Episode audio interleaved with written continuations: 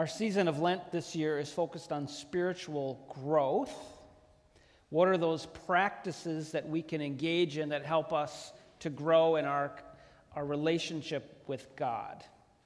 Last week we began with faith. And really, the encouragement to grow in faith is, is to trust God more. And by trusting God more, we learn and strengthen in our faith. Today, uh, if you haven't figured it out by now, we're focused on prayer. And we have uh, these two passages, and there's any number of passages we could have looked at.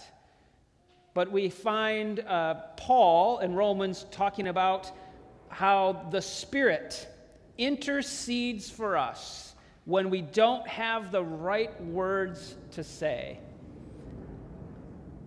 Uh, wow, that was loud. Uh, the Spirit intercedes for us because sometimes we don't know what to say, or we might say the wrong thing. And so the Spirit, in sighs too deep for words, as one of our liturgy uh, pieces goes.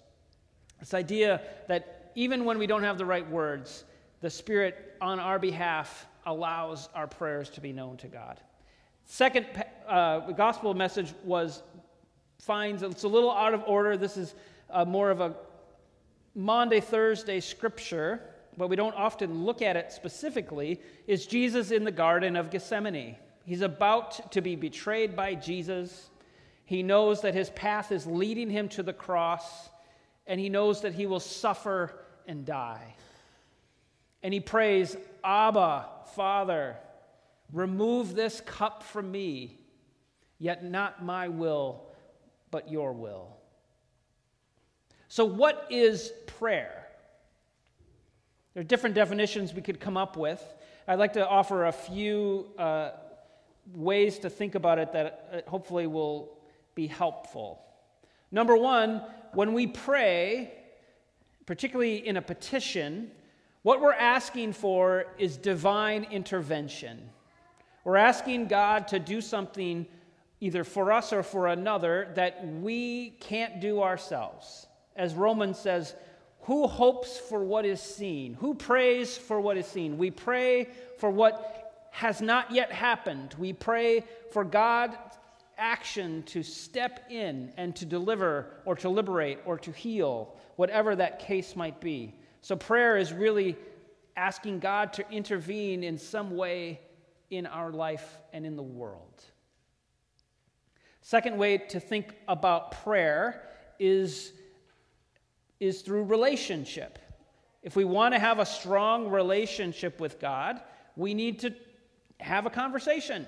So, prayer, a second way to think about it, it's a conversation with God.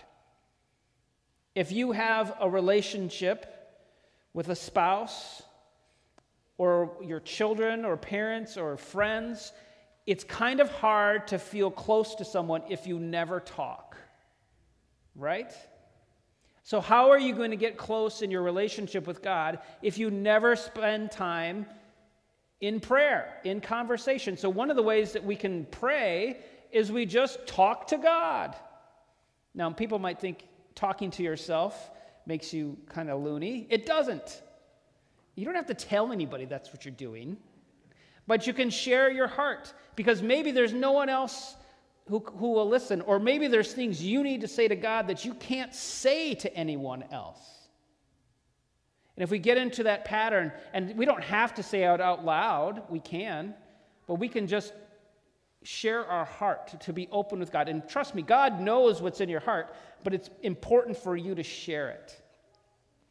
Now, lest we have a totally one sided relationship, when we have a conversation with God, we need to share what's on our heart, but we also need to listen. Prayer means creating time for silence time where we're open to hear the nudging of the Spirit. And sometimes that's a word that comes to us, often by reading Scripture. And sometimes that's just an insight, that nudge that we get when we open ourselves up. So in our Bible study today, we talked about creating a space in our home or wherever, uh, somewhere that you can go where you can pray, where you can speak, but also where you can listen and you can hear God's message for you. So, prayer is divine intervention, asking God to do something that we can't do ourselves or seems impossible. Prayer is a conversation. But prayer is also a way in which faith is developed. It's a discipleship tool. When we actually become people of prayer, it changes us. We are changed when we pray, particularly when we get into the habit of prayer. We become transformed as people because the more you pray, the more you're acknowledging that God has the power to do something powerful. The more you pray for someone in need, the bigger your heart expands, the more empathy you develop for those who are struggling. The more you learn to converse with God, the stronger the bond that you feel. Prayer is a gift, and it's easy. Anybody can do it, anywhere any time. It's a muscle that, if you use it, will grow strong and enable you to do more and more things. Now, there's lots of scriptures that talk about prayer, but we also have the example of Jesus. So, going back to the Garden of Gethsemane, and there's many times that we see Jesus praying in the scripture. This would be sort of the most dramatic moment. Jesus has, has been journeying with the disciples. He's done all these miracles, he's got all the crowds that follow him, and yet his journey leads him to the Garden of Gethsemane. He knows what awaits him. He's in anguish. He says, I'm grieved, deeply grieved, even to the point of death. Jesus is fully human as well as fully divine. And in the Garden of Gethsemane, we see his humanity so clearly. Abba. This word Abba means daddy. It's an intimate relationship that Jesus has with God the Father. Remove this cup from me. I don't want to go to the cross, Lord. It's only going to be pain, suffering, and of course, death. Jesus does not want that. If it is possible, because for you all things are possible, Jesus prays. Yet not my will, your will. Now, it's a separate conversation if we want to talk about why does Jesus have to go to the cross? And maybe some things are divine mysteries that we cannot have an ultimate human answer to. But what we can say that it's Jesus in prayer offers his most vulnerable self to God. He speaks the truth at the core of his being that he does not want to suffer, and yet he also wants to do God's will. He submits to God's path for his life. And in doing so, he finds the strength to get through his ordeal, his passion. Prayer allows Jesus to do God's will to go to the cross for you, for me, and for the whole world. Jesus' life models faithfulness, his prayer life exemplifies it. Jesus, time and time again, as the crowds pushed in on him, would separate himself from everyone. He'd go off on his own to pray. He'd do that to not just get away because he was an introvert, although he might have been he did it because he needed to renew and to recharge, to be refreshed, so that he could continue to do God's will. He continued to serve the people, to show love and mercy, to bring healing and wholeness to all kinds of people. If all he did was give, give, give, eventually the tank runs dry. How many of you can relate to that? If you don't take time for your relationship with God, eventually your human capacity to do everything runs out. Prayer is the vehicle of spiritual renewal and growth. and allows us to do what God needs us to do. And that is in our families, in our workplace, our schools, wherever we are, because we know that there's a limit. Taking time to renew and refresh and recharge, as Jesus shows us, allows us to continue to give ourselves away. But if we never, so the fancy word for this is self, spiritual self care. It's vitally important that you take care of your spiritual life, that you attend to it on a regular basis. So, a couple, couple uh, Lenten practices for you, challenges, if you will, to, to strengthen your prayer life. So, these are very practical things. Number one is develop a prayer discipline. By discipline, I just mean a regularly scheduled prayer time.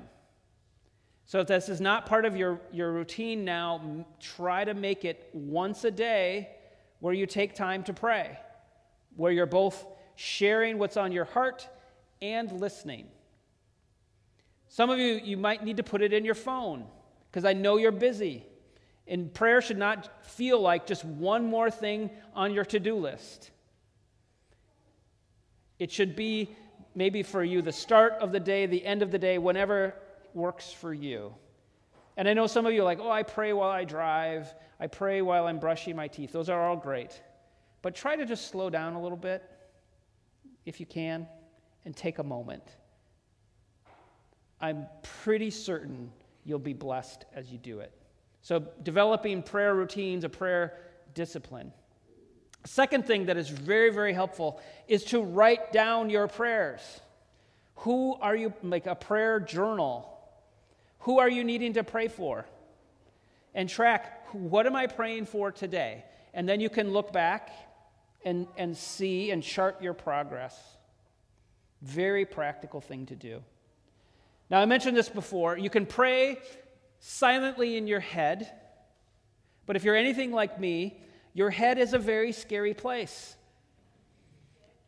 And you also may have what I refer to as squirrel brain, where you're thinking about something and you're like, Lord, thank you for the many blessings in my life. Thank you for my, my, my family, my children. Oh, what's, is that a bird? uh, is that a siren? You know, you're, you're, so I find actually what's really, really helpful to focus in prayer is to pray out loud. To pray out loud. You may want to go on your own to do that. But I, I, I, I do think, and particularly if you want to learn how to pray in front of other people, start praying out loud on your own, and then it won't seem so scary when you're in front of other people. A last factor is, is right from Jesus. He says, Pray for your enemies, pray for those who persecute you. This is perhaps the hardest prayer practice of all, is to pray for people who don't like you, to pray for people who have hurt you, to pray for people that believe the absolute opposite of what you believe. To develop the kind of empathy where we see with people that we have a conflict with that they are loved by God. So the prayer for your enemies isn't, Lord, please smote, smite, what is the right verb? Smite this person. You pray, Lord, bring your love into their heart. Let them see the fullness and goodness of your mercy. Lord, help them grow closer to you as I would want for myself. Helps us develop empathy. Incredibly important in our divided world, in a world filled with us and them. We, as people of faith, get to see that we are one human family, and prayer is an opportunity for us to live that out. And I guarantee you, if you start praying for those you have a conflict with, over time, your heart will be changed. And I've seen it time and time again where those situations get better. It's a miracle. I don't know how it happens, but Jesus says to do it, and that's enough for me. Prayer is part of our faith.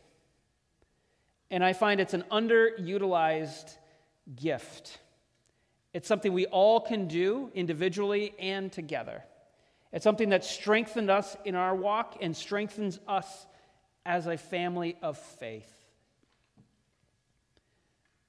My prayer for you is that as you pray for yourselves, for others, for the world, that your heart would open and that God's love would continue to shape and reshape you so that you are more filled with light and hope and love and empathy, and that God might use us to bless others. May we be blessed on that journey. Amen.